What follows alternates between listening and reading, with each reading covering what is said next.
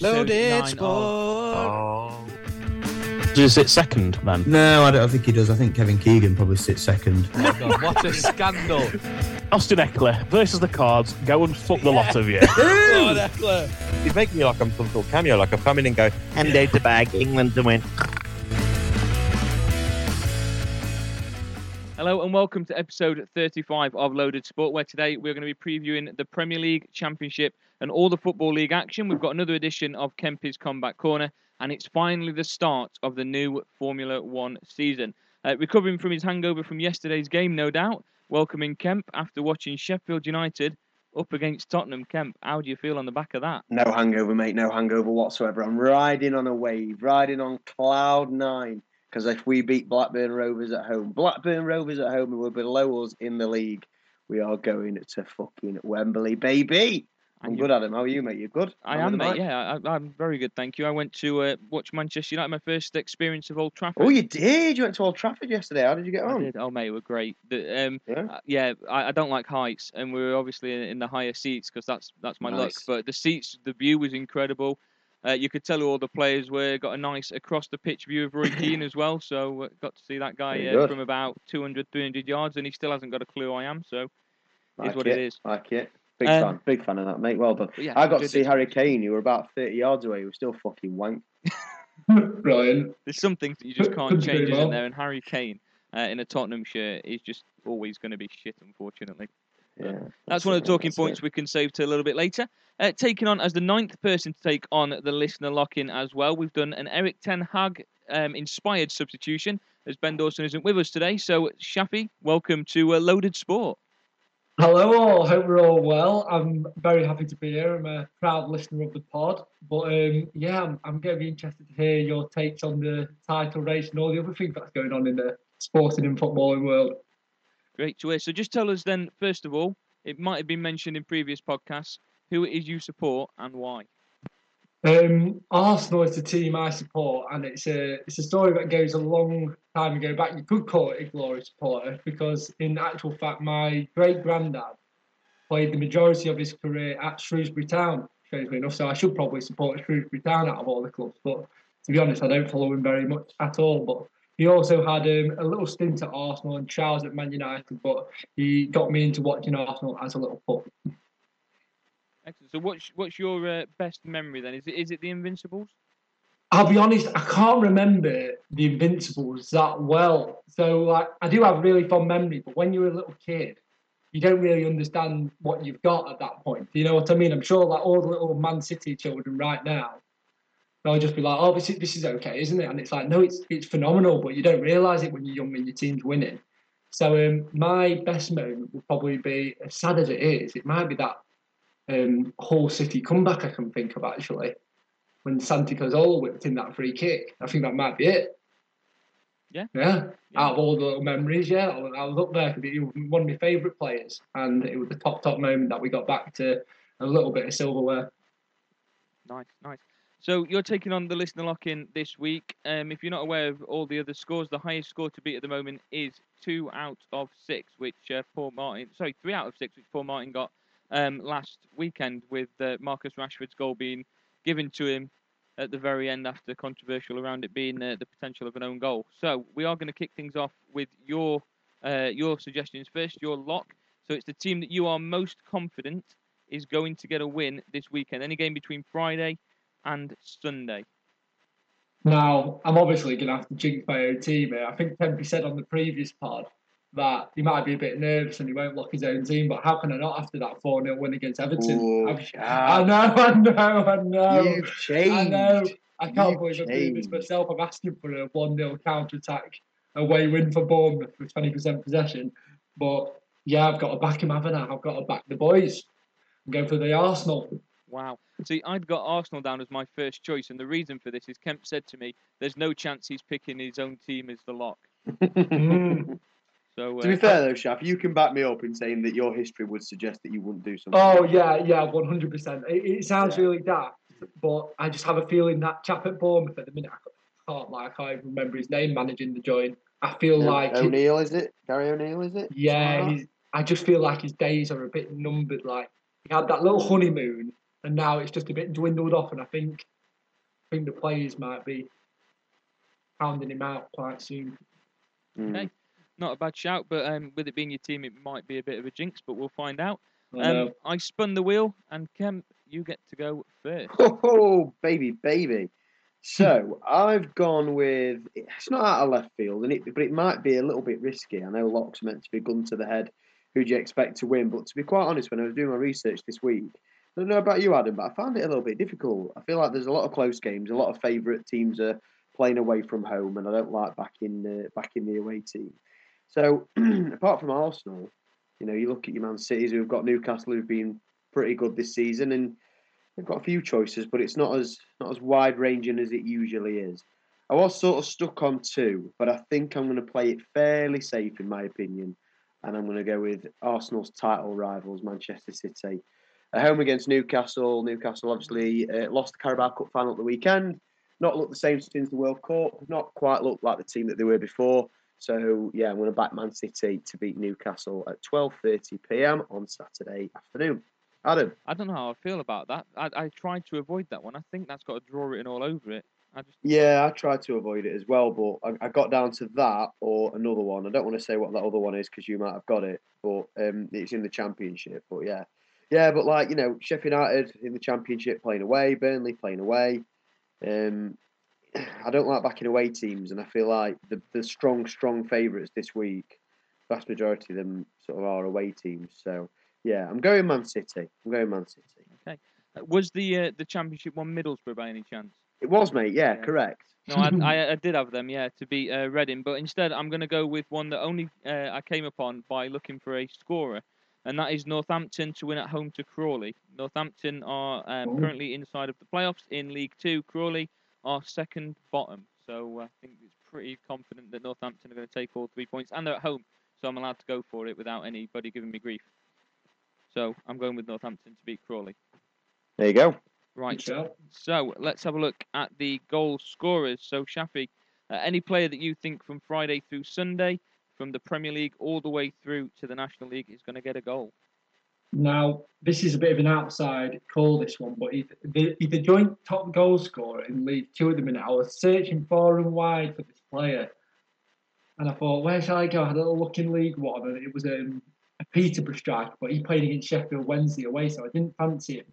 But this Dennis chap for Carlisle, they're playing against Grimsby at home, and I thought to myself, after a good FA Cup result from Grimsby, I could see a hangover away at Carlisle where the players can't get themselves up for it. And that Dennis grabs himself a goal. So we're going for Dennis, Carlisle. He used to play for us, Christian Dennis. He was uh, our top goal Oh yeah, yeah, yeah. God, I didn't even realise. I didn't even realise it was the same chap I've been called a chap I've watched in the flesh. I didn't even realise. Yes, good. I think it was 23 goals in a season where we got relegated out of the football league. yes, he used to be a postman, I think, before he joined us. Is that right?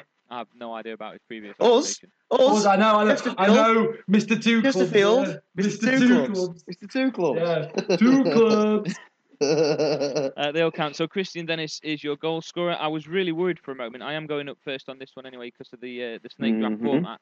Uh, Yeah. When you said joint second top goal scorer in League Two, I thought you was taking mine. I'm going with Sam Hoskins from Northampton up against Crawley. He scored 17 goals this season, and Crawley are leaking goals at the moment. So I'm pretty confident that he's going to get me a goal. And I'm I'm playing the Tom Kemp card of going for uh, a, a lock and a scorer from the same team Mm, uh, this mm. week. So, Kemp, who have you gone for as your scorer? Dare I say Haaland? Mm, see, you dare say Haaland. Absolutely, you dare say Haaland. But then I had another think. And I thought, is that being a little bit too Kempy? Is that being a little bit too predictable? Is that being a little bit too, you know, boring on the on loaded sport? And that's the last thing that we want to be. So I was looking, I was searching, and I think I'm going to go with Erling Haaland. Um, yeah, he's, he's. I feel like City may make a statement, which is why I put them down as my lock. Uh, but also, when City make a statement, it's very rare that Haaland won't be getting some sort, some time uh, in the game on the score sheet. So uh, Erling Haaland is my is my double bubble for my uh, my lock and my scorer. Nice. This isn't one that I've actually prepared. I've absolutely messed this one up, so I'm going to have to scramble and search for one now. Um, I don't have a wild card set, but thankfully I'm last. So Shafi, over to you for uh, your wild card, a team that as long as the bookies see them as the least favourite to win. now um, Kempy will know I follow this team religiously because um, one of Arsenal's little kids are out there at the minute, big Charlie P, Charlie Patino, and they're playing Blackpool, are playing Burnley at home, and I've just looked at Burnley's lead at the top of the championship, and they're still in the FA Cup, and I could see them going to Blackpool and taking it a bit for granted. And I've already seen Blackpool this season get a good result at home to Southampton, I believe, in the FA Cup, which I read a lot into before making this decision, not thinking they'd lose to Grimsby. But yeah, I'm, I'm going to go for Blackpool at home against Burnley. Okay, good shout. Kemp, Mm. Yeah, I think again it's a bit of a tough one this week. Um, a very tough one actually in some respects. I I looked at a few different options and mm, it's a toughie. It is a toughie. Um, I think my wild card this week ah, is really tough. I'm going to go with, and again, I'm just checking the odds because, yeah, it's um, you never want to be too sure, here. I think if Blackburn Rovers, yes, they are the underdogs. So Blackburn Rovers at home against Sheffield United. what? I'm going to go Blackburn Rovers. Oh, we're going against You're City. going Correct, against- Correct. Correct. I am. I am because, and I'll tell you why. Because Sheffield United are absolute experts in playing really well, knocking a Premier League team out of the FA Cup, which we'll come to in a little bit, and then weekend comes to a Championship game and we'll play like absolute numpties, um, and uh, and we'll get beat probably three 0 So I'm going to go with Blackburn at home against Sheffield United. Okay, I'm just checking. a very see if- Sheffield United thing to do, mate. Trust Mm. me. I'm just checking to see if mine does go down as a wild card, and unfortunately it does not. Which means I'm going to go for Leeds to win away against Chelsea. Chelsea, as we speak about quite a lot, are poor. They're playing very bad football. Defensively, they are a mess. Um, and I think Leeds will try and take a bit of advantage on the fact that Chelsea have been quite bad of late. Um, although it is at Stamford Bridge, maybe a point's realistic, but I could see Leeds maybe getting that one goal that just grabs it and takes it away from them. Just for the record, I were also looking at Manchester United to beat Liverpool away from home, but unfortunately that goes down as Man United are favourites. Oh, There's a bit of a Oh. surprise. that's crazy. Yeah, at Anfield. Yeah, that's what I thought. I thought I'd be able to get away with that one. Manchester United being in a fair bit of form as well, but nope, unfortunately not. So, uh, just to confirm, your picks are Arsenal, Christian Dennis, and just remind me of your wild card again. Sorry, Blackpool. Blackpool, of course, to beat Burnley. Those are your uh, your locks, your scorer, and your wild card. So, um, as we do every single week with the uh, the listener lock-in, you also get three games to predict predict a scoreline for. We start with the team that you support. So you've already told us you feel that Arsenal are going to win. You've got them as your lock. So Arsenal up against Bournemouth. What's the scoreline you think? I'm, I'm feeling very good about the side, but it's that little bit of warmth you after a good result. But I'm going to go for it. Arsenal 3 0. Three 0 I can see Yeah, that Bournemouth steady. aren't, aren't a good side at all, are they? To be fair, so I I just think we, we did them 4 0 at their place, and I just don't think they're going to come up to our place and be confident at all. No, you just look at the turnaround from when you played Everton at Goodison to when you played them at the Emirates, and it's a completely different ball game, isn't it? Yeah. I think when you get them on that big pitch as well, and it's about that individual quality where you've got space and time, just it's too much for some of the the lower league players, to be honest. Yeah, I could see that. Uh, next game, Manchester City against Newcastle, who Kemp's got down as his lock. Um, well, I'm, I'm hoping it's not the man that kept his name, but I have gone 1 0 City. I think Newcastle have an amazing defence. When they played Arsenal, I couldn't believe how how much like Atletico Madrid they look like. Every time they lose the ball, they get 11 men behind the ball and they're really organised. But with players like Kevin De Bruyne and Bernardo Silva, Riyad Mahrez, Grealish, Haaland, I expect him to get one. And I don't expect him to concede, so I'm going for 1 0 City. Okay, and Liverpool against Manchester United on Sunday evening. Now, I, I always think going into a Liverpool United game, it's going to be an absolute barn burner. I think this every time, but I always feel a bit disappointed by the end result normally of this fixture. So I'm not getting my, myself hyped up for this one. I'm going to go for just a steady 1 1. That's Sky, mate. That's Super Sunday. Yeah, exactly. Man United, Liverpool. Hype it up for about three days. They've got Yeah. Keane in studio. They've got fucking Alt Boys, Graham Souness. Everybody's fucking kicking off and scrapping. And then it ends up being fucking nil nil. And it's like, oh my Yeah. God, what we wasted fucking three hours of our Sunday afternoon on this for. I feel like it normally takes a steady half an hour as well for the players to just settle down a bit, get the ball Mm. down, take a few Mm. risks, and it's like you can just feel the the not Especially at to lose. Anfield. Especially yeah, at Anfield. Yeah. yeah. Okay. So yeah, they're my three picks. So three 0 Arsenal, one 0 City, and one one between Liverpool and United. Nice. So uh, boring, we'll, but- we'll discuss on Monday just how uh, you get on there. The three is the score to beat at the moment that was set from last weekend. And of course, the stats will all be updated on the Loaded Sports Community Forum. We will stick on the subject of football, of course, because we saw the FA Cup take place um, over the last couple of days. Sheffield United make it into the quarter final, just one game away now from uh, making it to Wembley. If they make it, Kemp, I assume I know the answer, but are you going? Oh baby, try and stop me. Try and stop me. Yeah, it's it's it looks uh, it looks promising, doesn't it? We uh, we didn't play unbelievably well last night, but to be honest, we didn't we didn't have to. Um, Spurs were really really poor, and I think the biggest concern for Spurs as well is that when they did bring Harry Kane on and they did bring Kulusevski on, and and these players that are meant to sort of change a game, um, they didn't look any different. They didn't look like they were going to threaten. Um, you know, usually when you're sort of on the cusp of a giant killing, you've got the entire stadium begging and pleading for the referee to blow the final whistle. We were all sort of just just laughing. It was just it was just funny. It was just very very strange because usually it's very nip and tuck.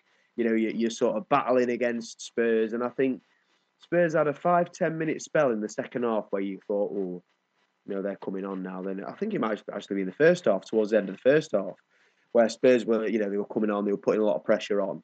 Um, and I expected them to score a goal. They didn't. We got in at half time. We, we solidified well. And then we brought Iliman Ndiaye on the star boy at the end of the game and uh, and he, he nicked the goal. So what a night. You know, I've, I've been involved in some fantastic FA Cup nights at Bramall Lane and that was definitely one of them. Um, but yeah, I, I think rather than a fantastic Sheffield United performance, I think you can put that down to more of a pitiful Spurs performance than anything else. And we just managed to nick a goal and uh, and get through. So delighted Blackburn next at home. I do fancy him at home in the FA Cup. I know we're backed against uh, United against Blackburn away this weekend, but that's just because of the FA Cup high. I think we're not very good at, uh, at building upon upon a high like that. So yeah, I fancy us doing Blackburn, um, and then a, a trip down to Wembley is always welcome. Uh, Whether we win or not is a different story, but fuck it, it's all about the journey, isn't it? It is. The question on the back of that. So you saw Harry Kane obviously play against Sheffield United yesterday. Do you think that that defeat and Tottenham going out of the FA Cup signals the end of Harry Kane at Tottenham? There's been a lot of talk about the potential of moving to Manchester United. It's been there over the last couple of years. United are crying out for a striker. As much as you love Wow, it's it's not going to be a case of He's right good. it's not going to be a case of he can He is very he can carry that United side forward. Do you think that that's kind of because they're not going to win the Premier League this year? They're now, of course, not going to win the FA Mm. Cup. They're out of the EFL Cup. The only real chance they've got left is winning the Champions League, and that's a big ask itself. They play in a week so's time against AC Milan. They're already one 0 down um, in that leg fixture already. Do you think that's kind of Harry Kane's like, thanks, no thanks, I'm going now? Um, if Harry Kane was 27, then yes, um, it'd be game over. Man United are coming with a with a huge offer, and right, get him paid, get him in, get him sorted, get him as our star striker for the next sort of five six years. The problem that sides have got when signing Harry Kane at this point in his career, if I'm not mistaken, he's about 31, 32 at this point in time. So how old is he? Oh no, he's 29 actually. But that does surprise me that he is that young because you usually do look at Harry Kane and think he's older than he is. Um, I think Harry Kane has missed the boat for his big move. I think if it was going to happen, it would have happened when the big rumour was that he was going to go to City, not last season, season before. And I think because that didn't happen, I think he might have missed the boat. And the reason that I say that is because I've, I've heard that uh, there's a lot of interest from United side about either Victor Osimhen or Benjamin Sesko. Now they are both younger than Kane. I think they've got a higher ceiling than Kane. And yes, Kane's you know fantastic goal scorer. You know England's leading goal scorer. Spurs, well, nearly Spurs' leading goal scorer. You know a legend of the game. I do feel like he's going to go down as sort of a an Alan Shearer type, a Matt Le Tissier type, where he was an unbelievable striker. Don't get me wrong, and you know fantastic um, in front of the goal, but never really got that move to a, a, team that, that had consistent success and had the potential to win lots of trophies. So, do I think Harry Kane would potentially want to leave Spurs? Yeah, but can I see anybody coming in that's going to be the right fit for Harry Kane? City have got Haaland. Liverpool have invested in Darwin Núñez. Man United, like I say, looking at Sesko and Osimhen. What are you going to say? Harry Kane goes to Chelsea? Can you see that happening? So I think personally, Harry Kane may have missed the boat on on a big move, and I think he will do what Shearer did at Newcastle, what Le Tissier did at Southampton, and I do think he will finish his career um, for the club that he, do, he does love, um, and unfortunately not win as many trophies because of it, or any trophies because of it. Yeah, I've got to I've got to disagree with you in the aspect of him missing his boat. I think maybe five years ago, yes, but right now, I think with the way football's going at the moment, he's only 29 years old. He's still got quite a long career ahead of him. I think he could still be quite important to that Manchester United side. You look at what they've already got as an attacking threat in Rashford, Sancho, Garnacho yesterday played un- unbelievably well. And then you add Harry Kane to that. That's an attack that's only getting stronger. And even if you've only got him for the next three or four years, maybe the price tag won't be as high as before. But if you've only got him for the next three or four years, I think that puts Manchester United straight in there as title contenders. And next season, I mm. think you hmm. are looking at a much closer three horse race. No, I, I, I don't. I don't think I agree, and I, and I think the reason why is because I think Harry Kane is the type of player, and this is based on no evidence whatsoever, but I think Harry Kane is the type of player that thrives on being a big fish in a, a big fish in a small pond. I honestly do. I think if he goes to United, I don't think he'd get the same productivity productivity levels as he's got at Spurs. I think, like I say, by the time that move does happen, if it did happen, he's 30 years of age. Is it the type of signing that Ten Hag wants to make? He wants to freshen up this squad. He wants to get some young, exciting, vibrant talent in to go up top with Garnacho and you know Sancho's not not particularly old, um, and, and build around that. So you know build for the future. So I think if I'm Man United, I'm either going Sesko or Osimhen, and that doesn't leave any any option for Harry Kane in the end. So unfortunately, like I say, in terms of the a top Premier League side where he's going to win stuff, um, I think he might have missed the boat. See, I, I'm going to have to disagree here, and the the reason why I think it still definitely could happen in my eyes is because the stumbling block for me has been Daniel Levy.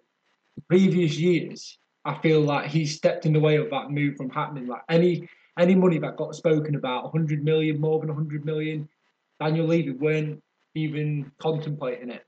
And I just think now he's hit the age of 30, Daniel Levy might look at the situation and go, now look, this is the last time this, this money will be on the table.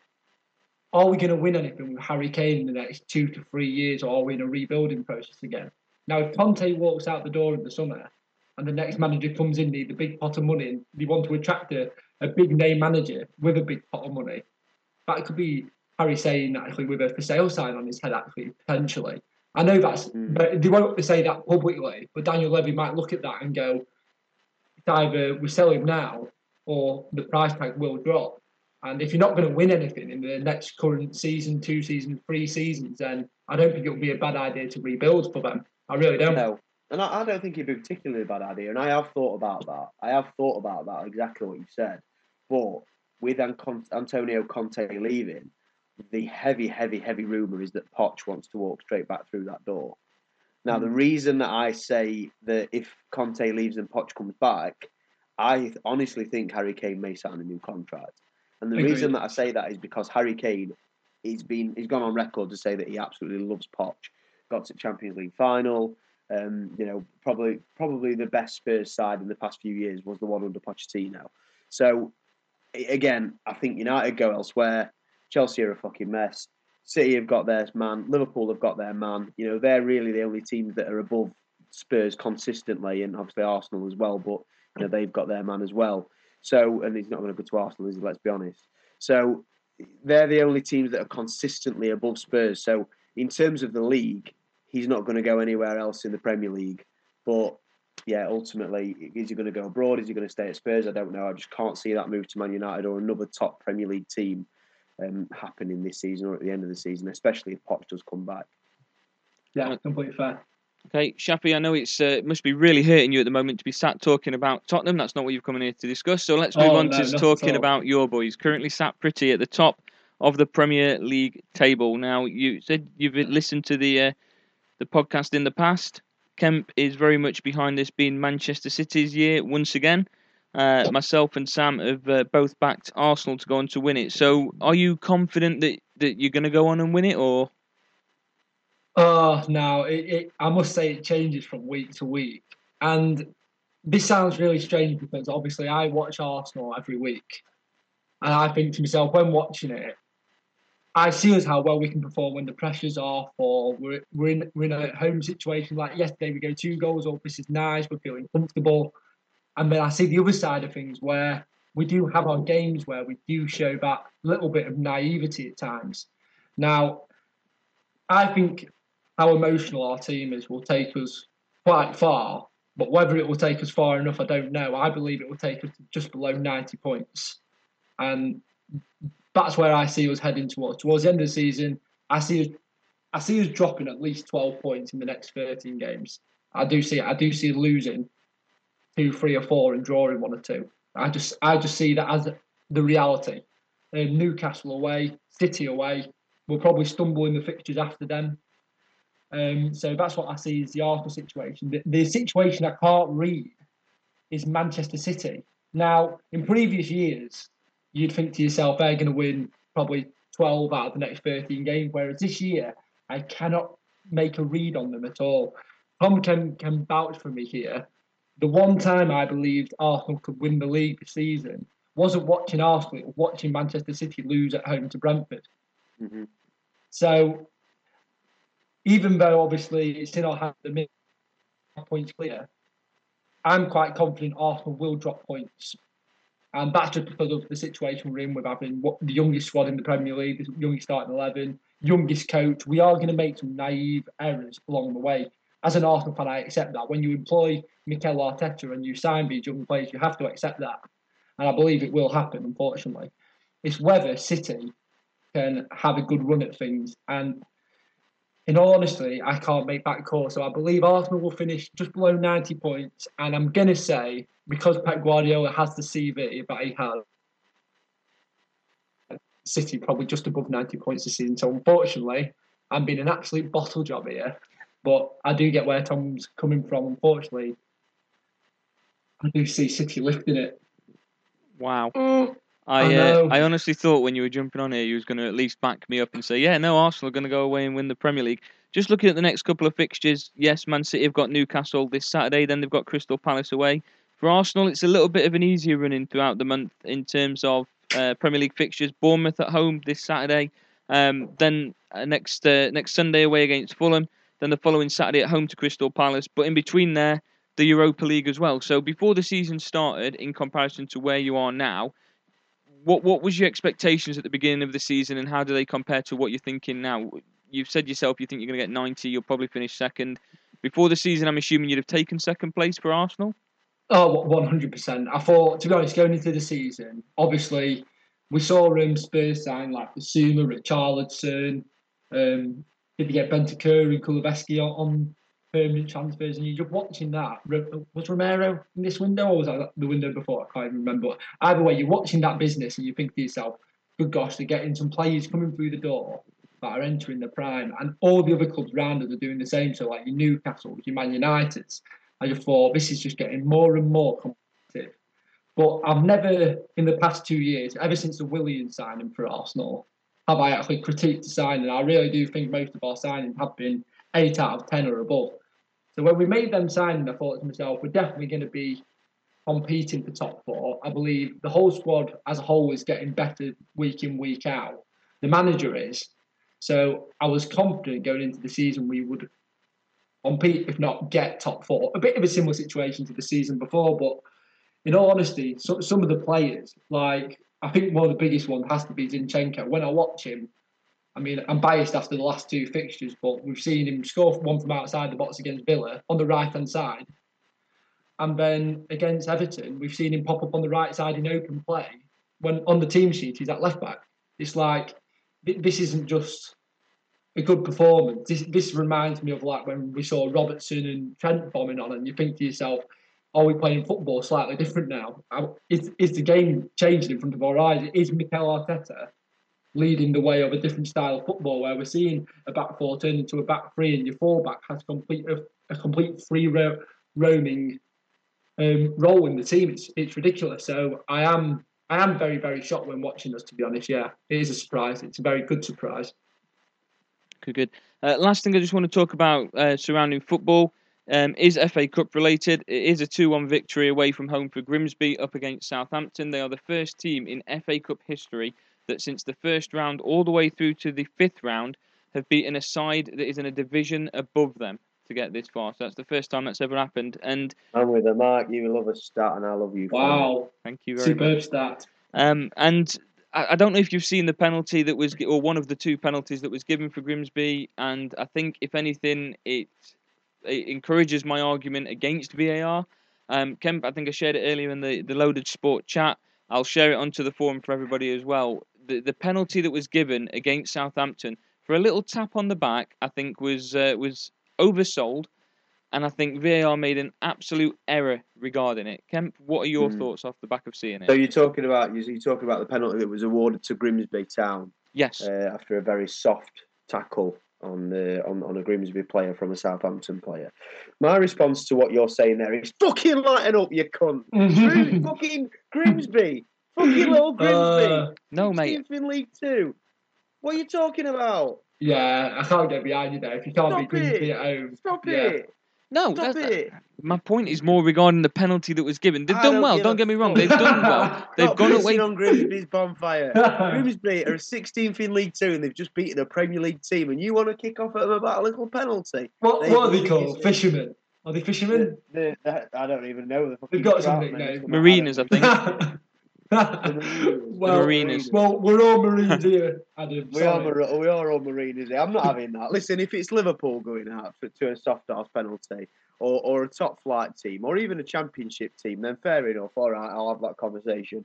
But I'm not going to sit here after. I'm not going to tar Grimsby's fucking history making result by talking about a, a foul that's gone against him. Yeah, that's a win for the little men. And, uh, and and Adam, you should know of all people, the little men need a win sometimes. We need a win Oh, all the the- time, mate. It's gone from us. We're not like little men needing a win now. We are little men that need that win.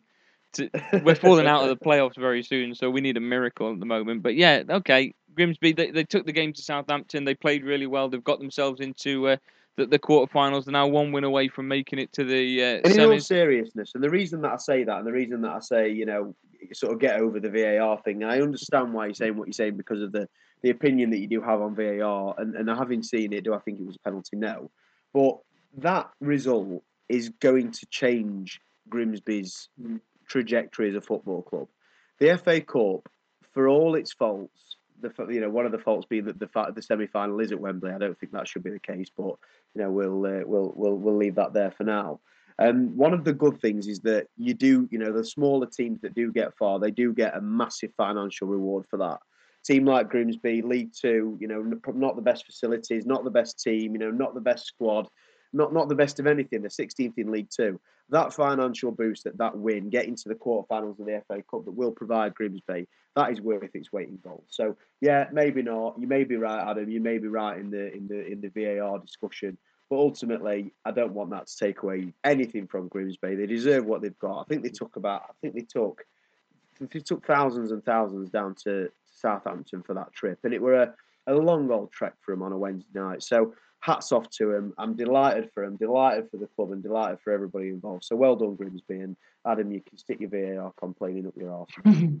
Maybe I'm just jealous. They won the against Notts County and Wrexham in the playoffs last year. And they're in football Yeah. league, mate. Yeah, well, that's what took them to the league. football league. Yeah, that's, that's kind of where I was going with it. And um, we'll get there one day. I got there in the National League on Football Manager, and that's as close as I'm going to see for a long, long time.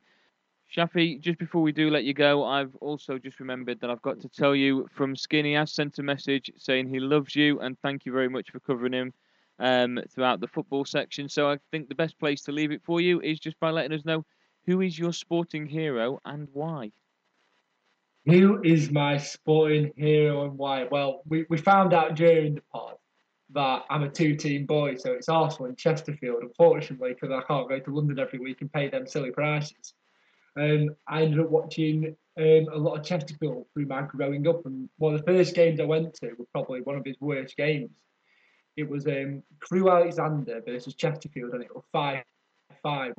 I love a player called Tommy Lee. Now, Oh, Tommy Lee- Tommy Lee. Tommy Lee. Tommy Lee had long hair and he did not care. If anybody knows the chant, you know who this boy is. And to be honest, he's one of the few players at the lower league. A lot of the time, when you see someone with a lot of talent, they move on very, very quickly. Normally, it takes six months a year. And I don't know if it was because of medical issues, but we kept Tommy Lee for probably four or five years longer than we should have. And it was ridiculous. I thought to myself, this boy should be in the championship, maybe even touching top end championship. But no, that Chesterfield were League Two, League One football. So I love watching him, and I thought he was a great character at the club.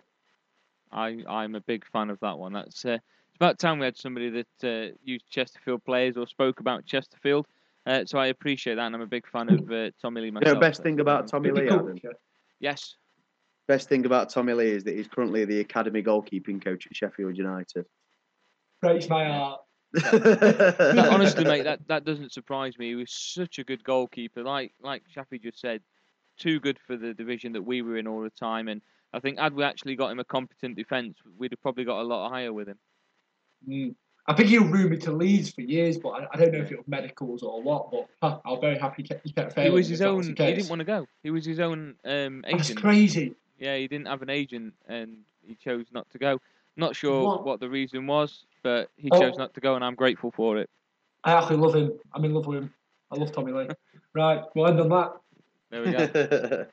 Shafi, thank you very much for joining us for your lock-ins. You are going to stick around to discuss uh, Kempy's Combat Corner, which we'll be back to discuss in just a few moments' time.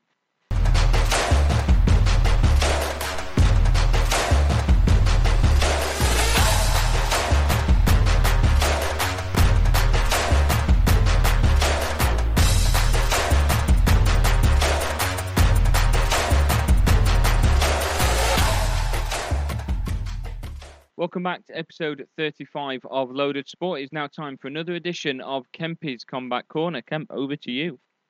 Hello, yes, we're back. We're back again, back once again with the Renegade Master, and we talk today on Kempy's Combat Corner about the return of the consensus greatest mixed martial arts fighter of all time. Um, we're welcoming today our very special guest for Kempy's Combat Corner, Joe Shafty. How are we doing, mate? You okay? Yeah, very good yourself. Good. Yes, marvelous. Excited, buzzing. Can't wait. Can't fucking wait for this I can't weekend's lie. fights. I am buzzing that it's we're all over with the uh, Tommy Fury and Jake Paul circus. Let's Not get down. To, some- let's get down to some real goat talk from here. Not the only one. Not the only one. Yeah, I, I must admit, I absolutely uh, begrudged talking about Jake Paul, Tommy Fury on Kempy's Combat Corner last time out. But to be honest, mate, it was either that or the Floyd Mayweather fight. So yeah, true. pick you, pick your, you, you take your money, pay your money, you take your choice on uh, on the last weekend's fight. So after a bit of a circus in, in London and in, in Saudi Arabia last weekend, as as Shafi you just mentioned there, let's talk about some real goat shit. And the reason we say real goat shit is because um, the the main event for UFC 285, which is taking place this Saturday night uh, at the T-Mobile Arena in Las Vegas, Nevada, is as I've said the consensus greatest mixed martial artist that we have ever seen. It's the return of Jon Bones Jones after three years of inactivity. Shaft, three years Wow. he's been out of the cage. Don't feel like it. No, it really doesn't. It really doesn't. Obviously, the most recent uh, appearance by Jon is the very controversial victory over Dominick Reyes. A lot of people thought he lost that fight, myself included, but he got his hand raised in the end and defended his light heavyweight championship of the world. He then vacated his light heavyweight championship of the world. Uh, he last fought on February the 8th, 2020, so it's just over three years now, a shade over three years now. And Jon has, um, in the meantime, been changing his physiology in many ways to uh, increase his weight healthily and steadily so that he can compete this weekend for the vacant UFC heavyweight championship on the world and to be crowned the baddest man on the planet.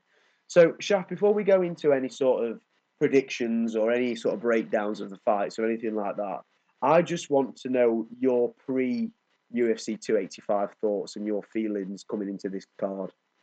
Now, I can't lie, coming into the card, I was just completely focused on Jones versus Gane. I thought to myself, that, that's the only thing that I could think about watching the embedded, doing the research for today. I thought to myself, give me some Jon Jones, Garner and Benn. Obviously, you sent me the full card earlier, and I had a little look, and you pointed out a chap called Bo Nickal Ben. When I went through the rest of the card as well, there's some there's some not just current great fighters now, but I think fighters in ten years' time you'll be talking about with the best ever. Maybe who knows?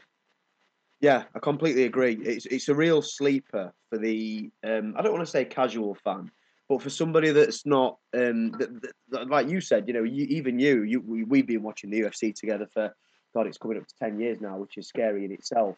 but um, you know, we we as as fans looked at the card and it's all about Jon Jones, it's all about the return of the goat.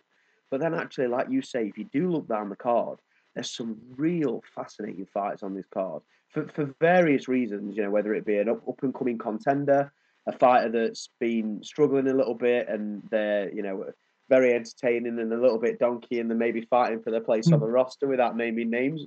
no, yeah. um, or, or whether it be a, a contender like Shavrat, Shavkat Rak, Rakhmonov, All good um, effort. who is yeah, I tried Shavkat Rakhmonov. Oh, there you go, I got it in the end. or or a real real upstart prodigy, and and it's not it's not over egging the pudding to say that Bo Nickal is a prod- prodigy. Um, it- it's a real varied and really exciting card. Um, so we'll start with the prelims. Then there are a few fights on the pre- prelims that do look a bit look a little bit tasty. Um, one of them, or the, the first one that I won't mind talking about, is Derek Brunson versus Dricus Du Plessis. Now, that fight is not even the main event of the prelims, and that's a fantastic fight. Make no mistake about it. Um, Du Plessis coming off a win against Darren Till, who, excuse me, who unfortunately or fortunately, depending on which way you look at it, has been released from the UFC today or yesterday. And uh, Derek Brunson coming off a loss against Jared Cannonier. So no, no slouches in terms of their records, their resumes, and who they fought. Um, it's a bit of a strange one middleweight these days because you've got the Izzy and Alex Pereira uh, battle at the top, and then you've got your Vettoris and your Whittakers just underneath that. Do you think the winner of this fight, whether it be Du Plessis or Derek Brunson, can kind of fire themselves back into sort of a top five spot and maybe the next contender for the belt, or do you think they might need another little fight between that before they get to the title sort of picture? I'm, I'm going to be really harsh with this matchup, right? Do see them as a pair of sort of gatekeeper standards. So they're the sort where I could see them in, in and around that top 10. May, maybe if they go on a run, top five. But I would be very impressed if we saw either of these two in a title fight in the upcoming few years. I know that the plus, how do you pronounce his name? Du Plessis. Duplessis. Du Plessis. Duplessis, his performance against Till, I know he beat Till, and Till was coming off a few losses, but that fight to me wasn't a high, high caliber fight. In other words, fight, yeah. yeah, I think if you took a top 15 in that fight, you, you win it, in my opinion. And Yeah. um, for that reason, I don't really know where to go with it. Who, who are you thinking? I don't know. I don't know. I think regardless, whichever way you look at it, I think it's um, whoever wins this fight. And I know it sounds stupid, and we've we've touched on Bo Nickal a little bit so far. Bo Nickal's three and zero in his professional career. Two of those fights coming on Dana White's Contender Series, um, which is for anybody that, that's not uh, quite aware of that in the UFC. It's basically where the the chairman of, of the UFC, Dana White, puts on some uh, fights in the UFC Performance Institute for some up and coming fighters, maybe just starting their pro career. And if they do show a lot of potential, they will sign them to UFC contracts. Bo Nickal, as I mentioned, and we will get onto a little bit more detail when we do talk about his fight. But as daft as it sounds, I can sort of see the winner or the loser fighting Bo Nickal in three fights' time Really, and yeah. being and being that gatekeeper for Bo Nickel to kind of sort of push himself into the top ten, top five. Yeah. So I do I do genuinely think that this fight is kind of a right, okay, Brunson versus Du Plessis. Whoever wins, you know, Bo Nickal, he's going to win at main, you know, at main Yeah. card, you know, see Bo Nickal fighting whoever next. So I think it's a little bit of a middleweight tickle your balls moment before they get to the to the Mm. in, in effect middleweight main event, which is the opening the main card. So I'm not sure where to go on that one. I think maybe Derek Brunson, maybe. Yeah, that's what I'm Or- thinking as well. Just based on both of their performances Yeah. against Till, I think. It's a good fight. It's a good fight. I'm looking forward to it, but I think Derek Brunson gets it done. So the next fight, which is going to be an interesting one for sort of different reasons, really. Um, Cody No Love Garbrandt, who's a little bit of a meme these days in the UFC. Uh, very, very entertaining. Don't get me wrong, a very, very entertaining fighter, but hasn't got the highest fight IQ. You one would argue. Um, he, he's he, like I said, he's very entertaining. He, he goes for the win all the time. He goes for the knockout all the time, and doesn't really focus too much on defending himself, which No. sometimes can work to his detriment. Um, no Love is the former UFC bantamweight champion of the world, and since he won the belt against Dominick Cruz, he has had six fights and lost five of them, and four of those losses were via knockout or TKO. In the pocket, throwing right hands. in the pocket throwing right hands. Yeah, so it's it's Cody Garbrandt uh, leading the prelims against uh, Trevin Jones. Um, Trevin Jones is equally not on a great run. Knocked out Mario Bautista in 2021, but then since then has lost three fights on the spin. So it's sort of a loser leaves town match. I think this one. I think whoever Yeah. loses this fight will, you know, if it's Cody Garbrandt, it'll probably end up in bare knuckle FC. Yeah. Um, and and if Trevin Jones loses, um, he'll probably open a gym somewhere or something. I don't know, but it's going to be. It's always an interesting fight when it comes to Cody No Love Garbrandt. Um, Shaf, how, how do you see this one going? Apart from a pure donkey fest. Yeah, I can't lie. With with, with Cody's ability, he should be having a better career than he's been having of recent fights. Or- Because The fact that he trains at Team Alpha Male. Yeah, well there, there you go. There you go. Because when, I watch him, I think to myself, you should actually be quick. How fast are you? You should be quicker to the punch against your bang average fighters. So you look at a record with Jones, 13 and 9 record. You'd expect someone like Cody with his attributes and ability just to be able to pick him off.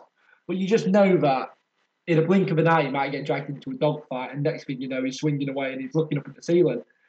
So I am going to go for a Cody win, but I wouldn't be shocked at all if we saw Cody face down. Yeah, it's the, the, the exciting thing and the difficult thing about picking a Cody Garbrandt fight is that it is literally a lottery. If Hmm. Cody Garbrandt lands the lands the punch in the pocket with the right hand, chances are he wins. But also, if he gets beaten to the punch, which 99 times out of 100 he does, um, he ain't going to win. So it wouldn't surprise me, like you say, if Trevin Jones did walk away with the win and Cody was face down.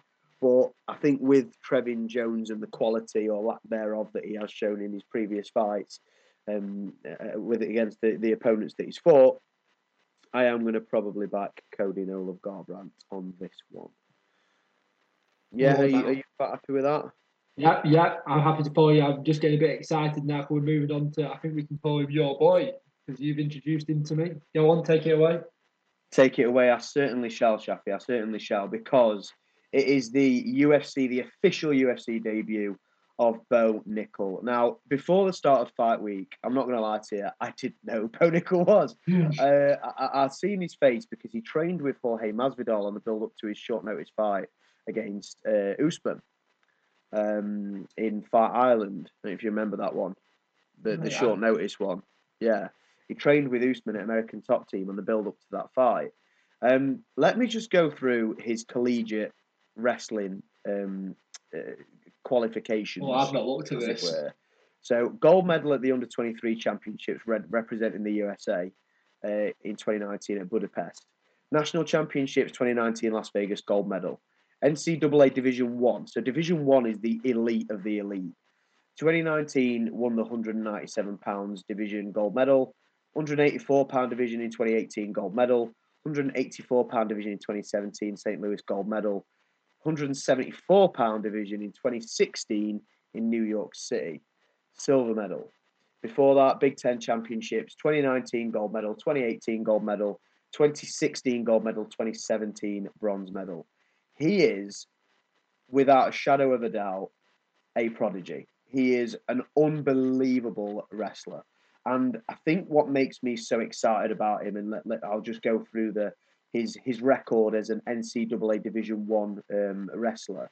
His record in the NCAA throughout his college, his university career, is 120 to three. That is ridiculous. Wow. Absolutely ridiculous. Just missed out on the 2020 Olympic um, team trials. Um, but yeah, what a what a phenom he really is. He's 27 years of age. He's coming into his athletic prime. And I think, like I say, what impresses me about him is you see a lot of wrestlers come into the UFC and stick to what they know. You know, 120 to three record in the NCAA. You know, he's he's not messing about. You know, he's you know it is what it is. But his striking is really really impressive. He won his first fight via strikes, a, a really brutal knockout. And in the contender series, in both fights, he really hurt his opponent with strikes. So I think this kid's going to go all the way. I really do. I think he's a nightmare for the middleweight division. The middleweight division, as we've discussed, is a little bit all over the place at the minute. Um, and yeah, the, the current champion couldn't stuff a takedown if his life depended on it. He is a world class kickboxer. So I think Bo Nickal is a nightmare for the middleweight division. I think he will be one of those fighters that, because of his wrestling background, he won't have that many fights in the UFC before he kind of does take the the main stage. So I can see him being sort of 10 and 0 and, and being in the position for a title shot, which is crazy to think of. But I see that as well. it is a lot more common than, than in boxing and other sports, if you're not aware. He is fighting Jamie Pickett. Jamie Pickett, a, a decent pro, 34 years of age, 13 wins, 8 losses, a pretty standard record in the UFC. Uh, but to be quite honest, Bo Nickal will absolutely run through him and submit him in the first round, in my opinion. Yeah, I see things going the same way. Um, the thing I found amazing looking at Bo Nickal, because when, when you see you hear about this wrestling prodigy early on in their UFC career, like if I give an example, when you look at Usman, he initially came into the sport wrestling and tried to do a little bit of striking maybe here and there, but his jiu-jitsu game just weren't there. So he was okay getting it to the floor or keeping it standing, but when it came to actually using his submission and using that trade on the floor, it took a long time to develop. And to be honest, I think that's still developing for Usman now, even where he is in his career. Whereas Bo Nickal, my gosh, the speed of the transitions when he's on the ground, it's just it's, it's just like lightning. You just can't believe he's three fights into his UFC career. So Yeah. when I saw these highlights, I thought to myself, how come I don't know more about this kid? So I did a little bit more research, and the people talking about him, you're talking Henry Cejudo, um, the Triple C gold medalist, Henry Cejudo, as he likes to call himself, and he's backing this kid to go all the way. I mean, you hear Jon Jones talking about him in a press conference, and when you see someone like Jon Jones meet somebody outside the cage, it feels like a bit of a moment. It, it, it, you get that weird feeling. So there are only two other big instances I can think of where Jon bumps into someone outside the cage, and the views go mental, and people are going crazy. And that's like GSP outside that nightclub, and it's also like Conor McGregor when they were like looking at watches and things. And when I saw Jon Jones in this um, this chat, I, I just couldn't believe like how comfortable he felt in Jon's presence. I was like, this this is somebody who's not not suffering from imposter syndrome. This is somebody who's here to really make a statement. And I just thought to myself, gosh, to have all that pedigree, have all these skills, and also have your head in the game. Yeah, I, I'm- I'm with you, Tom. I think he's going all the way. Yeah, and what impresses me about Bo Nickal as well, and not just his fighting ability, which he's got back, bags and bags of, but you look at him and he's 27 years of age and he's already the lead corner for a lot of his teammates. You know, he's he's he's, a he's a lead corner for a lot of American top team, um, you know, guys that are fighting, you know, in, in elite elite level competition. So I think he's got a good background, a good pedigree. Um, a- a- and I genuinely do think he's going to go all the way. I mean, you mentioned there the speed of his transitions; it's just ridiculous. And if anybody's a, a UFC fan or, or you know a maybe a casual fan doesn't watch UFC that much but wants to get into it a little bit more, do me one favor tonight or tomorrow or whenever you can before the Bo Nickal fights the weekend. Go on YouTube. It's not a long clip because Bo Nickal's not had that many MMA fights, but look at highlights for Bo Nickal. I implore you to do so. Um, next fight on the card. It's a bit of a, a strange one, but it's it's going to be a good fight nonetheless. I think. Uh, it is um, Matthias Gamrot, who recently lost against Beneil Dariush, which is no no shame in that. Dariush is right at the top of the division at the moment, um, against a very informed Jalin Turner. Um, the, the fight is taking place in the lightweight division. Lightweight weight division is very stacked, has been for a long time. I feel like this fight is a good fight, but because it's surrounded by absolute belters, it's sort of gone under the radar a little bit. Where do you see the the hammer falling between Matthias Gamrot and Jalin Turner, Shaf? I'll be honest, I don't quite know where the hammer will land. As in, I don't really know who to back. But when I was doing the research for this particular fight, one thing that really like amazed me, and I thought it showed a lot of progress within the sport, well, the, these are two mixed martial artists. As in, I could see either winning by a knockout, by a submission, or decision. It's like it's not it's not often you get fights in this sport where you think to yourself, both fighters are capable of all three. So to be honest, Tom, I'm going to put this back in your court. No idea. Yeah. Mate. Yeah, no, I get it, and and i am going to go with Gamrot. I think even though he's coming off a loss against Beneil Dariush, like I say, Dariush is is the tippy top of the division, but I can see Jalin Turner winning, and I think the what you mentioned there, the, the all round mixed martial artist, that's what the sport's turned into. You know, mm. 25, 30 years ago when the UFC started, it was all different disciplines coming together to find out what was the most effective. You know, Royce Gracie, um, tapping out Ken Shamrock and and stuff like that. You know, all these different martial artists that were specialists in their field coming together to, to fight to see whose whose type of martial art was the most effective.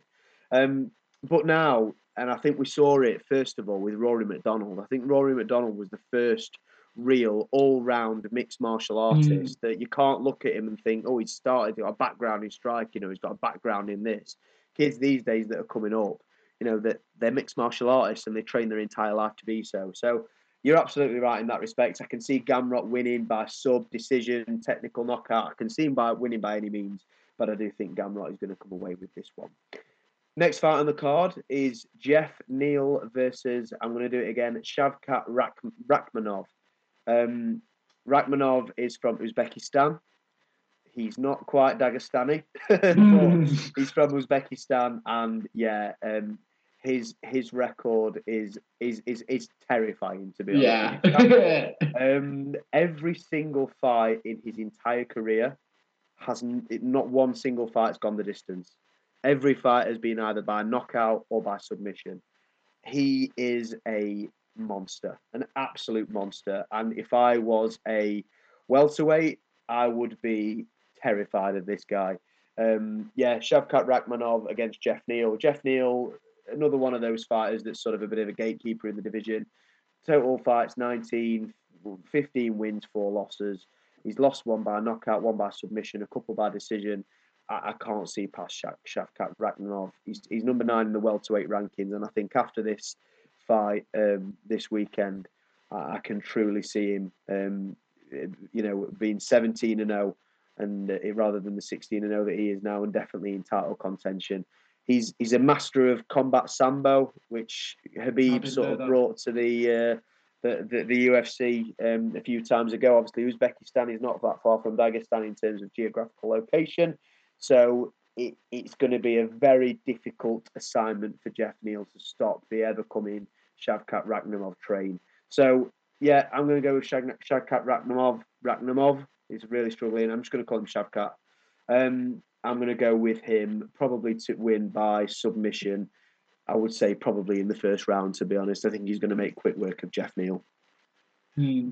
When I was watching Rakhmonov earlier, the thing that like really stood out to me, and I thought I've very rarely seen this with mixed martial artists. One boxer I can think of that does this is um, Triple G, and Rakhmonov walks forward but he doesn't really come at like a blistering pace. It's just a constant, like gear three, gear four, and it's just so uncomfortable for his opponents. And it makes for a really good watch because you're just thinking to yourself, that opponent's going to have to do something at some point because they're going to start wilting or they're going to have to roll the dice.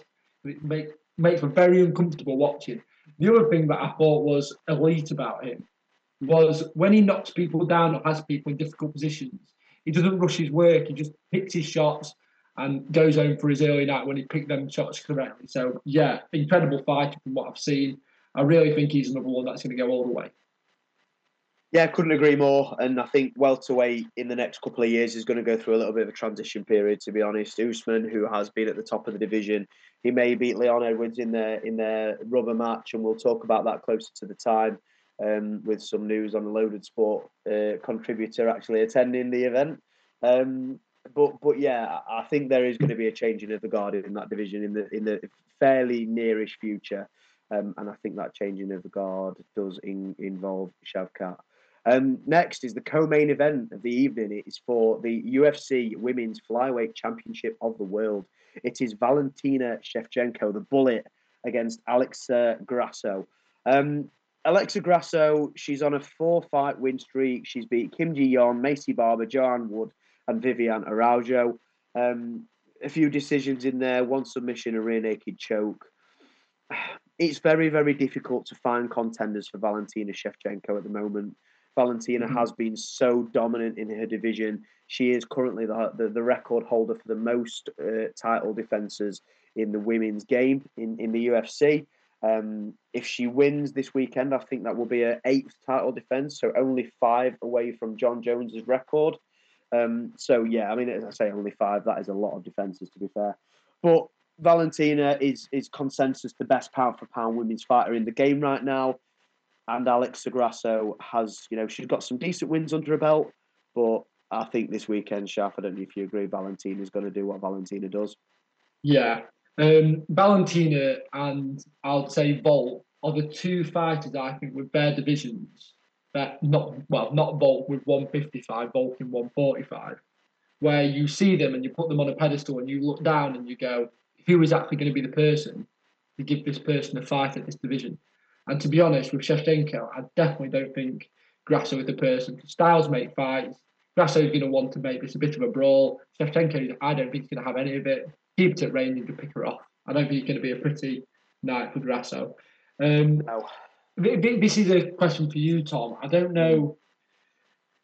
I don't know if you know how I just said there. I can't see the person who's going to give Shevchenko a fight. Can you? Have you seen anyone at all? To be honest, yes. Oh, you have. Oh, yes. right. G- given yes. me, because I'll be quite honest. I'm yes. looking forward to actually yes. looking forward to a Shevchenko this, fight. This is the one that I am already looking forward to, mate. I really am. So, do you remember not too far in the in the rear view mirror when Molly Meatball McCann thought she was going to submit a lady called Erin Blanchfield. I don't know if you remember that. Yeah, she was. I, I do remember. Molly UFC 281 in New York City saying, mm. "Pads, I honestly think I'm going to change her."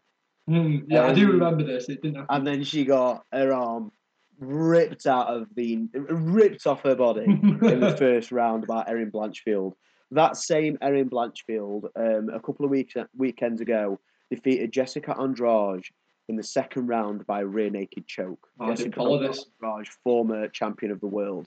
Um, Erin Blanchfield is 23 years of age. She is a black belt in Brazilian Jiu Jitsu under Renzo Gracie. Doesn't get much more prestigious than yeah. that. 12 fights, 11 wins, one loss. And that one loss was her third fight, in her fourth fight in her career. Okay. Oh, when, you know, that's in 2019 when she was probably about 18 herself. Mm. So Erin Blanchfield versus Valentina Shevchenko is honestly pound for pound, men or women, don't give a shit. One of the fights I'm most excited for because that is honestly when I can truly see Valentina being beaten for the UFC uh, flyweight championship of the world. I am that confident. I am on that much of a hype train about Erin Blanchfield. I really do think she'll get the job done. But first of all, wow. Valentina does have to beat Alexa Grasso this weekend. Very and true. I think she will take a leaf out of Erin Blanchfield's book, and I think she will submit Alexa Grasso this weekend. Oh, um, I think, like you say, Alexa will get a little bit frustrated. I think she'll eh, sort of overcommit, um, and I think she'll get caught. I think I can see Valentina taking her back, and it wouldn't surprise me if she choked her from from a standing position. So, yeah, she'll jump on her back, she'll choke her out, and I think she'll make fairly quick work of this fight. Yeah. So, with all that being said, We've talked about Derek Brunson. We've talked about Du Plessis. We've talked about bong. Bo Nickal, Gamrot, Neal, Rakhmonov, Shevchenko, Grasso. And now we talk about the return of the consensus greatest UFC fighter to ever wear a pair of gloves. Joseph Shafi. The return of Jon Bones Jones. I'm, I'm going to just chuck this question right in there because I've just thought of it now. If, if if he wins, is there any debate? No. No, there isn't. to be is honest, there? it's a struggle to see a debate anyway. I think the only debate that you can have is the Dominick Reyes performance, the Ti- the Thiago Santos performance, where he, he probably lost at least one of those fights. But ultimately, the resume is stupid. So Yeah. anybody again, I'll, I'll repeat myself, but anybody who's not too familiar with the UFC, Jon Jones is the former light heavyweight championship of the world. He's the record holder for most defenses in any division with 13 to his name. 13 title defenses is absolutely ridiculous. And he has fought and beat a who's who in the UFC. 28, wi- eh, 28 fights, 26 wins, um, one no contest, and one loss. Now, this loss wasn't actually a loss, it was a disqualification. And the disqualification was questionable at best. So it's the only blemish on, on Jon Jones's record. Apart from that, it's been pretty perfect. The names, if you are a UFC fan, you'll respect this. Dominick Reyes, who was a strong contender. Thiago Santos, the exact same. He was murdering people before he got to Jon Jones. Um, Alexander Gustafsson, Daniel Cormier twice. One of those was overturned, but again, he did beat him twice at the time. Um, Glover Teixeira, former champion. Gustafsson, again, he's beat him twice. Chael P. Sonnen, Vitor Belfort, Rashad Evans, Lyoto Machida, Quinton Rampage Jackson, Mauricio Shogun, who are Ryan Bader. The list goes on and on. Stephan Crazy. Bonnar. Um, again, Matt Hamill, that fight was, again, the one that he got disqualified in. But I mean, that resume, that CV, it's absolutely unbelievable. He is the consensus greatest pound for pound fighter of all time. And he does make his return and his debut to the UFC heavyweight division. The elephant in the room is Francis Ngannou. Um, Francis was the undisputed UFC heavyweight champion of the world. Couldn't come to terms on a new contract with the UFC, was released from his contract, and therefore the UFC heavyweight championship for the world of the world is up for grabs. So Jon Jones will be fighting against the number one contender, the man who recently did lose against Francis Ngannou on a points decision, and then uh, beat Tai Tuivasa in a bit of a barnstormer of a fight to get himself back to the number one contendership for this title. They will square off in the main event. It will be for the vacant, undisputed UFC heavyweight championship of the world. The former interim champion of the world, Ciryl Gane, against the former UFC undisputed light heavyweight champion of the world. Shafi, what the hell's going to happen this weekend, man? Mate, I think there's about a thousand different narratives here. So we'll start off with, I think, the biggest elephant in the room. That is Jon Jones, because he's obviously put on a ton of weight. yeah. So Jon's not the same lanky boy he was three years ago, but he's not exactly built like Ciryl Gane or Francis Ngannou either. What I'm going to find interesting is what Francis did to Gane by quite literally a bit of laying and praying, by taking him down, putting weight on top of him. Will he be just as susceptible to that with the technique and skill of Jon Jones' takedown defense? Over to you, Tom. What do you think? What yeah, um, in the true spirit of Jon Jones, I was just drinking a beer then. So, you, you know, when you talk about Jon Jones, you've got to get involved. Um, yeah, I think when it comes to um, wrestling um, and the grappling side of the game, one of the biggest things that that, that, that made Royce Gracie successful with his Brazilian Jiu Jitsu is that he found a way to nullify an opponent who wasn't skilled in that regard on the ground, regardless of size. Regardless of size. I think Royce Gracie weighed about 170 pounds and was choking sumo wrestlers at one point. Um, and that will be repeated on a larger scale this weekend, in my opinion. Jon Jones is one of the greatest all-round mixed martial arts fighters of all time. His strikes are deadly, his jiu-jitsu is deadly, and his wrestling is absolutely deadly. And to give you an example of that, Daniel Cormier, who was a unbelievable collegiate wrestler. We talked about Bo Nickal's accomplishments earlier on. Um, Daniel Cormier, gold medal, gold medal, gold medal, gold medal, gold medal at the UFC na- uh, US National Championships before becoming an MMA fighter. He's also a brown belt in jiu-jitsu, and he was an NCAA and Olympic Olympic level freestyle wrestler was Daniel Cormier, and Jon Jones took him down at fucking ease. And that is what scares me about Jon Jones's ability. Prove about like a paper aeroplane. Oh mate, no, no, no problem whatsoever. It was like he was fighting a blow up doll. Honest to God, it, it, it is scary what that man Jon Jones can do. His technique is unbelievable. His skill, his resolve, his cardio, his conditioning. There's a reason why we call him potentially the greatest of all time, um, and and and that's that's exactly why because he can do it all. The biggest question for me, Shaf, and I'm going to come back to you on this one. Jon Jones is well known for taking what you're good at. So Daniel Cormier in Mm. wrestling, Thiago Santos in striking, um, you know, and, and and trying to beat you at your own game. Jon Jones loves to test himself at doing what you're good at. If you're a good striker, Jon Jones will try and outstrike you. If you're a good grappler, Jon Jones will try and outgrapple you. I think if Jon Jones went in there this weekend, decided that he was going to wrestle fuck Ciryl Gane, I think he could either submit him fairly quickly, or I think he could just lay on top of him for five rounds and get the win. Agreed. But, and there's a big but, and we do not lie. Do you think Jon Jones will do what Jon Jones does and try and beat Ciryl Gane in the stand up and try and beat him in that respect? And do you think at heavyweight, where the power is different, you might get punished for that? I'll be honest. What one thing I can see when watching Jones's personality over the past like ten years, I don't believe he is the same fighter he was when he was in his early twenties. In his early twenties, not only was he a killer, but he was an, an absolute ego maniac. He's still got a huge ego now, but back back then it was completely out of hand, and he had to be fighting at their own game, had to be crawling out from his side of the octagon. But how I see this is, and I think Jon's a little bit more humble now. I, I listen to him in embedded, and he's fully aware that he's 35 and he's got grey hairs coming in. He's been in the game a long, long time. I don't think Jones, after having close fights with Thiago Santos and um, Reyes, is going to come out wanting to strike that much. I think he'd realise from them two fights, you take too much damage and you take too much risk. I think he's at the business end of his career, and I think you'll see that the way of getting the win in this is by manipulating on the floor. I think he, I think he's going to get gone around the neck, rear naked choke. Good night. Yeah, No- I, I, no would, I would be inclined. Yeah, I would be inclined to agree. I, I've been watching the embedded series again, and w- without wanting to repeat myself too much, if you are new, you're not not a, a typical UFC fan. The UFC do sort of short ten minute clips on the build up on fight week. Put them on YouTube. They're always worth a watch, and it's a little bit of an insight to the fighters' fight week. And you're absolutely right. Jon Jones does seem like a little bit of a, a different character at, at 35 years of age than even he did, you know, sort of five years ago.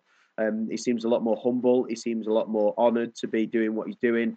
Um, and he seems to be in a very, very good place mentally and physically in the build up to this fight. Um, I think he is going to win. I think he's going to win by TKO. Oh, But the reason that I say that is because I think I don't think it'll be a knockdown, you know, and he'll knock him out. I think he'll get him. I think he'll take him down. He'll be in full guard. He'll land Yeah. a nasty, vicious elbow that Jon Yeah. Jones does, um, and I think Jon Jones will get the win via TKO. I think he will stop Ciryl Gane, um, probably in the third or fourth round, uh, and I can see him coming away from the fight as the new double champ, uh, former light heavyweight champion of the world, and the new heavyweight championship of the world. Shafi, I'm, I'm assuming you can't see it any differently. I think you've just mentioned there that you think he'll be a little bit more mature in his performance. Um, yeah, that's how I see it going. But I must say that when watching Ciryl Gane, I really do think he's a phenomenal prodigy. Like the amount of ability this guy has and the amount of athleticism, it is absolutely ridiculous. But I do think the difference will be Jon's fight IQ and the, the, the whole aspect of I'm going to take this fight where I want to take this fight. That attitude, that mindset. Whereas what I've seen with Gane with like Tuivasa, he was happy to have a fight, not actually just control the fight. He was happy just to be in there, swinging, brawling, having a great time. Well, being in the cage with Jon Jones, trying to have a great time. Good luck with that.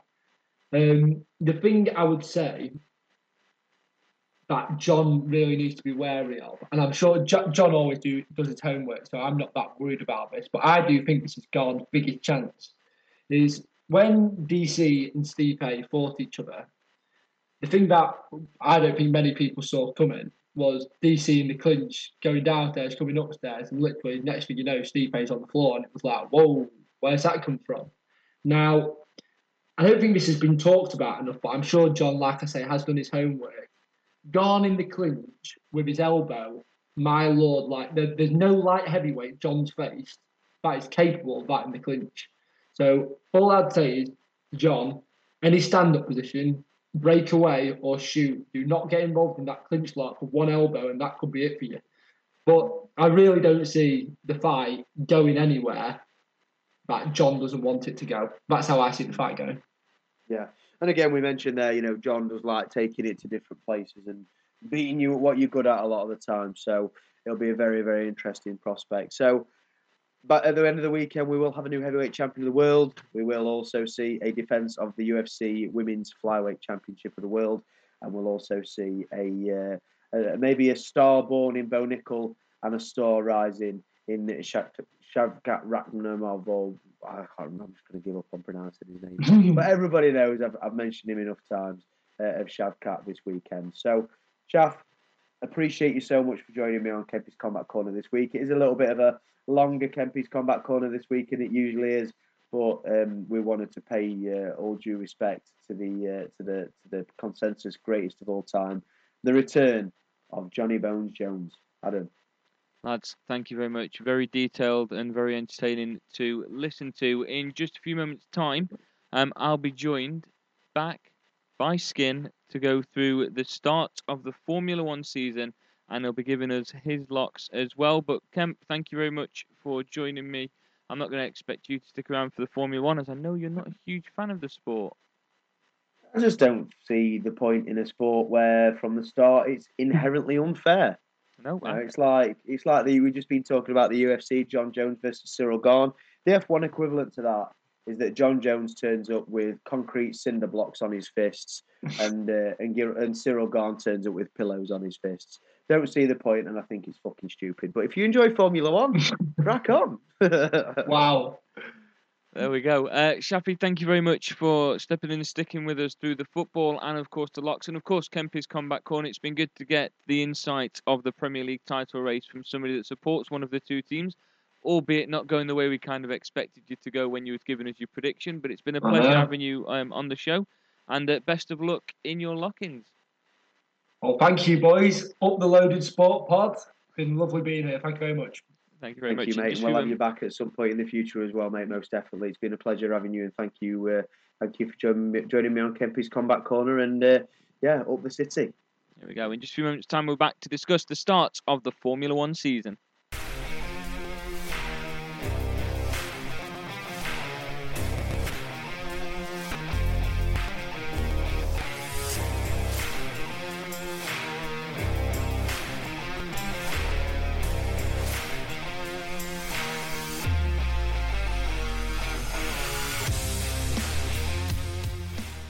Welcome back to episode 35 of Loaded Sport. We are now going to start talking about the Formula One season, getting back underway in Bahrain this weekend, and it is set to be the longest Formula One season in history. Hopefully, it doesn't feel like that for most of the supporters. I'm joined by one of those supporters now. Skin, welcome back to Loaded Sport. You have uh, missed the football and Kempy's Combat Corner, but it's good to have you back to go through the start of a brand new Formula One season. Yes, mate. Busy, busy. Life is busy at the moment, mate. But uh, obviously, with the F1 starting, I thought I've got to spare a bit of time to, to chat with you, um, because yeah, there's there's a lot of things to discuss, a lot of things that can happen. Like you said, the longest ever season in Formula One, and I'm starting to question at what point does it just become a constantly year-round thing because there's only so many races they can add. But yeah, there's there's some races I'm really looking forward to this season. Then uh, should be a good one, mate. What what are you thinking? I'm worried a little bit that it becomes too stale because over the last eight, nine years or so, and I, I know this is going to sound like it's the exact opposite of an advert for Formula One, it's become more of a one man show. It started with Lewis Hamilton. They had a nice Yeah. little battle between Lewis and Max, and then it became the Max Verstappen show. And Yeah. I don't mind. I don't. I don't really care who wins. My preference is McLaren. So of course, I'd like Lando to go on and win it. I think he deserves one, but I know realistically that's not going to happen. We haven't got the car for it. So to me, I just want to see entertaining racing. I want to see it neck and neck. I want to see it fighting to the the final race. And with 23 races, it probably keeps that season going a little bit longer before the inevitable happens. But at the moment, it just seems like it's one team. And, and yes, the team is changing every now and then, but it just seems like it's one team consistently winning. And there's no competition with them. I mean, Max last season was miles ahead of Leclerc. And uh, granted, that's down to Ferrari's own strat- uh, strategical errors. But he Yeah. was so far ahead that it made it boring, and the final few races were just there for the sake of being there. Yeah, definitely. And yeah, it, naturally you want competition, and, and, and where's that going to come in? By pretty much all expert accounts, it is going to be the uh, the the Red Bull car specifically driven by Max that is going to dominate. I know Mercedes have made a lot of changes, but it it doesn't look like it's enough that that to to bridge that gap. It's more going to be that battle for second with uh, a rejuvenated Ferrari, who I'm sure, like you said, getting rid of those strate- strategical errors, they, they should have a car that can compete for that top two, and, and they'll be in a much better position than they have been the last few years. But Red Bull are going to be impacted by the going over the cap. Uh, I've, seen that they probably won't sort of feel that until the second half of the season, at which point they could be absolutely miles ahead and it, it won't matter too much. So, yeah, I don't really know what needs to change. Naturally, you want to say everyone in equal cars like an F2 and, and see who the best driver is, but we know that's never going to happen.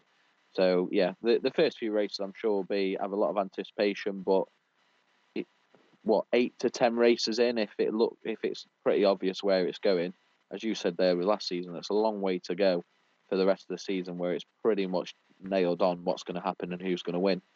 It is, and I think for teams, it's all about fighting for that extra bit of bonus money, isn't it? You get the extra sponsorship, you get the extra uh, reward money for where you finish. But from a supporter's perspective, a fan's perspective, you're just going to be watching it for the sake of watching it. And when obviously Silverstone's in the middle, so we've still got a lot to fight for 90% of the time. But when you're at the back end of the season, you've got some of these these nations that are hosting the races where people are still going to go because they're going to go and watch the races and they can say that they've been to a Formula One event. But from Yeah. behind the TV screen, it's a very different story, and you just sat there watching it thinking, what's the point? I mean, who, who cares where Max finishes? He's already won the championship. Who cares where Lewis finishes or, or Leclerc? Anything like that. It, it, it kind of takes a little bit away from it. But we're talking too negative about the start of a new Formula One season. So let's look at the positives. Max Verstappen back to back championships. He's now a two time world champion, means you can't use his name when you've only won one on the Formula One game, but it is what Yeah. it is. Your Red Bull, are you expecting it to be another season of dominance? Are you, I know obviously the, the hope is that's the case and you go on and win it. But what have you seen from Mercedes and from Ferrari in the in the preseason testing that's really made you think maybe not as easy this year? I, I haven't really. As I said there, pretty much everything is pointing towards another dominant Red Bull performance. So I I honestly think, in terms of the overall standings come the end of the season from drivers and a construction uh, con- constructors standpoint, I think it'll be pretty much a similar gap. To to be honest, yes, Ferrari will improve by getting their you, you know the pit stops right and stuff like that. Yes, Mercedes will improve with the work they did on the car in the second half of the season, but I think the work that Red Bull have done will just keep the gap the same. I don't think what what's happened elsewhere will close it. There are things that I'm really looking forward to. You mentioned about races being stale when you're watching at home, and I think a lot of that comes down to the familiarity of, of the long-standing tracks. But the Las Vegas race, uh, I think, will be, I think the spectacle is the is the right word to use. It'll be great. It's going to be during the night, so all the lights, all the glamour, all, uh, you know, all that side of it. I think that will be a really unique addition to uh, to the F1 calendar, and they're, they're really ramping up their activity in the US, aren't they? After the uh, the the Netflix documentary has really helped increase popularity over there. They recently added Miami. They've got Las Vegas starting this year as well, which, like I say, I think will be one of the highlights of, of the calendar. Yeah. So of, of the new signings to new teams, who is it that you're most looking forward to seeing? So you've got Nick De Vries joining AlphaTauri, Pierre Gasly joining Alpine, and Fernando Alonso joining Aston Martin. You've got Nico Hulkenberg making his return back to Formula One with Haas, Oscar Piastri with McLaren, Logan Sargeant with Williams, also preparing for uh, their debuts in Formula One. So is there any there that's really striking you as you know what? I- I've seen enough about these in Formula Two. I'm looking forward to seeing these in F1. Yeah, it, it's quite a bit of a mix-up, isn't it? You've just named all the all the changes, and there's quite uh, it is quite a, a mixed field this year, which should be uh, which should make things quite interesting. I am, however, uh, uh, you'll probably like me saying this, but you know, you being a, a McLaren fan, but I am looking forward to seeing what, what your two boys can do in, in that car this year. Ricciardo's gone very experienced, quite successful in the past. Yeah, I'm, I'm looking forward to seeing what that combination can do, and, and I suppose bringing in a young driver from F2 like they did with Norris is that the potential for the, they're now sort of grooming him to be the, the number one driver ready for Norris to make a big leap to maybe a Mercedes if Lewis is getting towards the end of his career over the next year or two. I think it'll be uh, quite interesting to see. I think you've just mentioned there what Piastri and what Lando are going to be able to do. I know it sounds early days, but I'm going to say it. I'm not a huge fan of Piastri. Now, normally it, it's weird because as an NFL fan, I'm a fan of Richard Sherman, and to me, Okay. he's he's so arrogant, but I love it, and I think it's brilliant. But Piastri, the impact, the, the impression I've got of him already is that he is quite arrogant, and I don't Okay. think that's going to work very nicely within this McLaren team. And I think that all stemmed from the situation surrounding his signing for Alpine. Of course, when Alpine mentioned that he'd signed for them, he'd then confirmed that he'd not. It seemed like it was a bit arrogant, and I know that's me taking that probably way out of context. And he's probably a nice bloke, and hopefully, if he's going to back it up on the on the track, I'm more than happy to say he's arrogant, and I'm a fan because I like that sort of thing. But at Yeah. the moment, I just feel like he's going to come into a team that's settled quite nicely. When we got Lando and when we got Ricciardo, they were working quite nicely together. Yes, Ricciardo's gone. We've brought in another young talent that I think is going to have a lot to show, and he's, he's got a very bright future if he can keep his, his his head on his shoulders in the right right frame of mind.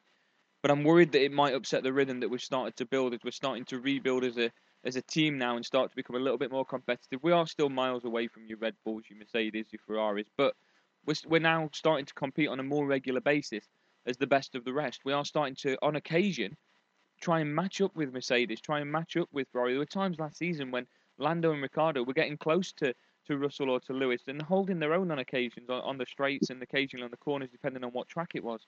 So, Yeah. so we are going in the right direction. I'm worried a little bit that this is a step back. I'm hoping, obviously, it's not, but that's uh, that's the impression I've got.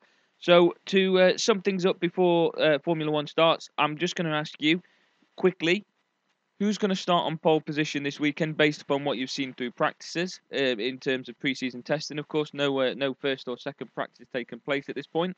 Um, then I'm going to ask you who's going to win the uh, the World Championship, who's going to win the Constructors Championship, and who's going to win on Sunday. Max, Max, Red Bull, Max. Wow, that dominant. That you wanted it quickly, didn't you? I did, yeah, and I think is that unbiased because I know you're a Max Verstappen fan. Now, look, I'm a Red Bull fan. I'm a Max fan. I think currently he's, he's the best overall package on the grid, but then he's got the best car, similar to how Lewis dominated for a very long time. But as I said earlier, at the, at the moment, using logic and using what I've got in front of me, I can't really see it pointing anywhere else. So I, I, I would say it's an unbiased answer. What Okay. about yourself? Um, So, Charles on Oh, well, Charles on sorry. pole. Charles on pole on Saturday. Okay. Um, Max will win on Sunday because Ferrari will find a way to botch it, despite the fact they've now got a new team principal. I think there's still going to be some elements of what happened last year, and I think strategy is going to mess things around for Charles. I think sometimes it can take a little bit of a lunge when it's not needed, and a little bit of an experience is what's cost him on occasion where he's needed to pit when. On occasions, he might have been able to stay out a little bit longer, and, and it changes the game for him. So I think Max is still going to go ahead and win the race. Um, I can't see past Max and Red Bull winning um, the third championship for Max, and I think it's like the, the eighth, is it, for Red Bull? Uh, something Yeah. along those lines. I think that's going to be set in stone around about August, September. I think that's going to be. So I think, yeah, Red Bull and, and Max are going to go ahead and win it. But this weekend, I think Charles is going to have enough about him to get himself on pole position. So uh, look forward to discussing that in a bit more depth with you on Tuesday on the review show. But uh, Skin, Yeah. thank you very much for joining me and going through the Formula One. No, looking forward to it, mate. It's good to have it back. So now everyone's managed to give their locks, scorers, and wild cards. Skin, it's now your turn to uh, put yours forward because you've joined a little bit late. You're not going to be able to uh, pick anybody's selections, of course, but it also means you are going to be going last. So you've got fewer sides to pick from. For those that aren't aware, here's a reminder of what everyone's locks were earlier in the show. Um, I've gone with Northampton for my lock of the week. Kemp has gone for Man City.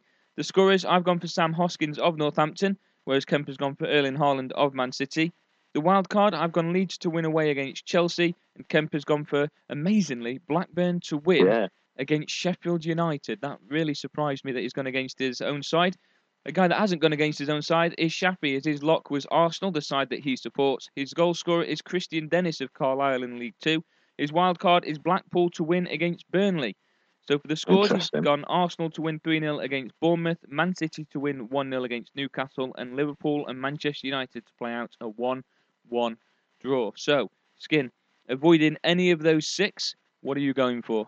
Start with your I know we normally, I know we normally do the snake draft, don't we? And I've put myself at the bottom of each category, but I couldn't miss the opportunity to document my, my picks. Um, but yeah, so some interesting picks there. You, you and Kemp have both gone with the lock scorer combo, which is I think we'd like to call the Sam special. Um, Blackburn were my backup wild card. Um, I, I can see them getting a result. They're in good form. Big win for Sheffield United um, in the cup, so it might just took, took a little bit out of them, and it is the early kickoff as well. So not a bad pick. I'm very surprised that Shafi went for Arsenal after Kemp was absolutely adamant in the review show earlier this week that he wouldn't do that, and Arsenal were my first choice. But other than that, I'm pretty much unscathed in terms of going for, for what I want to go for. So uh, my lock this week, Aggie, is going to be Middlesbrough, which I'm sure you won't be too surprised to hear, but uh, they're at home to Reading on Saturday. Reading have lost the last five away games. Middlesbrough are in the form that we know they're in. My team, Michael Carrick, is still doing bits, so I'll take Middlesbrough, seeing as Arsenal have gone, mate. Funny about Middlesbrough there. I mean, Arsenal were my first choice. Middlesbrough were my backup until I looked for Sam Hoskins and found Northampton. Uh, Kemp also had Middlesbrough as his backup. So you're very close to missing out on both occasions there. But no, Middlesbrough are free, so you've got Middlesbrough to win um, against Reading as your lock. What about your goal scorer? Is this a, a Chuba Akpom? Are you going to go for the Sam special? So I nearly did. I, I narrowed it down to three players, um, and it wasn't a. That's my first choice, my backup, my second backup. It was just they're the three players, and then go with my gut when it came to it. So those three players, Akpom was one of them, Martinelli for Arsenal was another, and then Andy Cook for Bradford was the third. All in good form, all of scoring goals recently. Akpom is the top scorer in the Championship. Andy Cook is the top scorer now in League Two.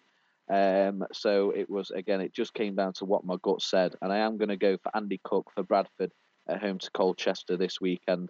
Bradford are in very good form. Colchester not in the worst of forms. They're not conceding a lot, but I just think they they should score at the weekend, and, and he's the man that is leading the way with the goals currently. He's top scorer in League Two, as I mentioned there, on 18. So uh, I'll take a shot on League Two and Andy Cook for Bradford.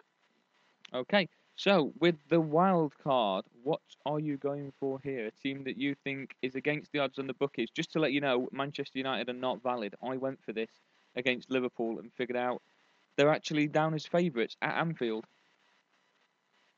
Well, that's wrong because I've got United as my wild card. Are you sure? And when I checked, yeah, Liverpool the favourites. It's just, but Liverpool are favourites. Right.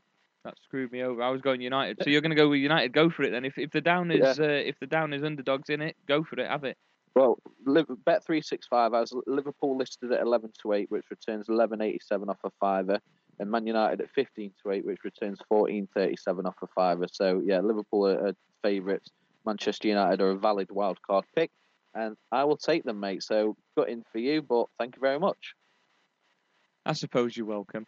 Um, I trust you to keep um, a list of those then, and we can review them on uh, Tuesday's episode when we look. And hopefully, I'll be nine for nine over the past three weeks. It's looking unlikely, but what a turnaround that's going to be! It's very much uh, reminiscent of uh, Istanbul in 2005. I was just about to say two weeks ago I was thirty percent ahead of you for the year, and come our review show, you could be neck and neck with me, depending on how this weekend goes. So I need to turn my form around. But yeah, I'm, I'm confident with them. Amazingly, I'm okay with that. Skin, thanks a lot for jumping back in to uh, go through these with you, um, with me, sorry, and uh, we look forward to hearing the reviews on Tuesday.